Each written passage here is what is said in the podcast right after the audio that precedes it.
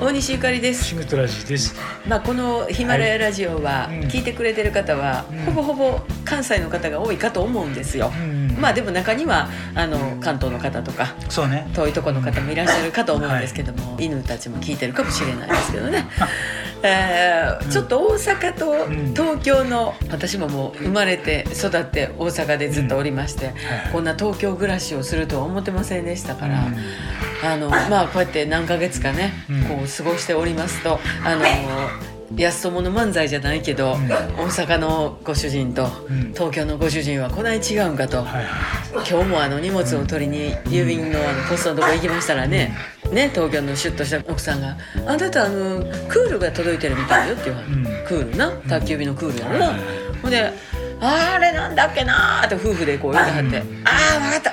マスカットだ」とい。か。言って「あそうなんだ」みたいな。終わってもって。うん。うん。いやこれ大阪やったらどうやろうなと思って。どうなの？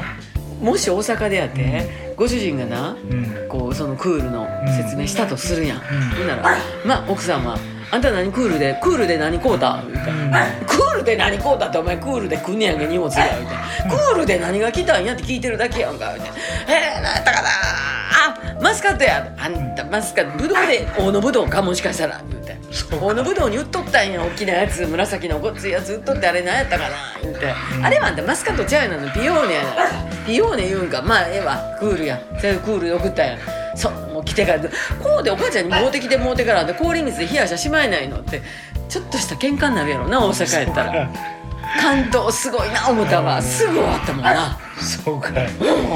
まあ人によると思うけどいね。けどなえらいもんやなと思って。まああるあるだね。要するに。あるあるやな。もう私だけかな面白いのと思って、いややっぱシュッとした人の会話ってそんで終わんねんなと思ってな、い、や冷たい今頃ね冷たいピオーネを食べておられるんかと思いますけどね、うん。ええ感じやなと思いましたよ、はい。またそんな大阪東京のん。なんかこうあるあるみたいな、うん。まあまた面白いことあったらねねうん。またお知らせしようと思います挨よ拶とかね。ね、はい。クールでぶどうの話でございました、はい。大西ゆかりと。シングトラジーでした。さんちゃんちゃんちゃん